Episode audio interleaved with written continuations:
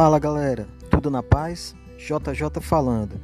Não sei que horas você está ouvindo essa mensagem ou como está a sua vida, mas peço a Deus que esteja com você em todo o tempo, que você possa sentir o agir dele na sua vida. A palavra do Senhor diz: Está alguém entre vós sofrendo? Faça oração. Está alguém alegre? Cante louvores. E a propósito, é algo maravilhoso, tremendo, essencial em nossas vidas. Independente do ritmo, estilo e público, a música é um dom de Deus para os homens, arte que ultrapassa os seus limites. A mágica do som mexe com o corpo e com a alma, uma linguagem universal, já dizia Marcão, vocalista do Fruto Sagrado. Mas ainda falando de música, até a ciência reconhece a importância da música em nossas vidas, como uma ferramenta de ação terapêutica. Saúl que o diga. Quando era atormentado por espíritos maus, sentia paz ao ouvir Davi dedilhando sua harpa e cantando ao seu coração. Sabe aquela frase, quebra tudo?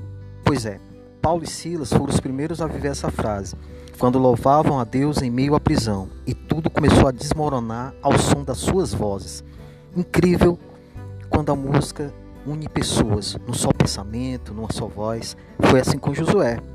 Viajando aqui nas minhas doideiras, imagino Josué com o povo todo reunido. Aí galera, todos numa só voz, vai!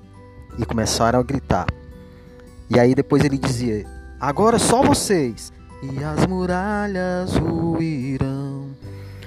Então, para eu não me sentir sozinho, comenta aí, fala sobre esse assunto, dos top 10 da sua lista de vida. Que música ou músicas mexe com você?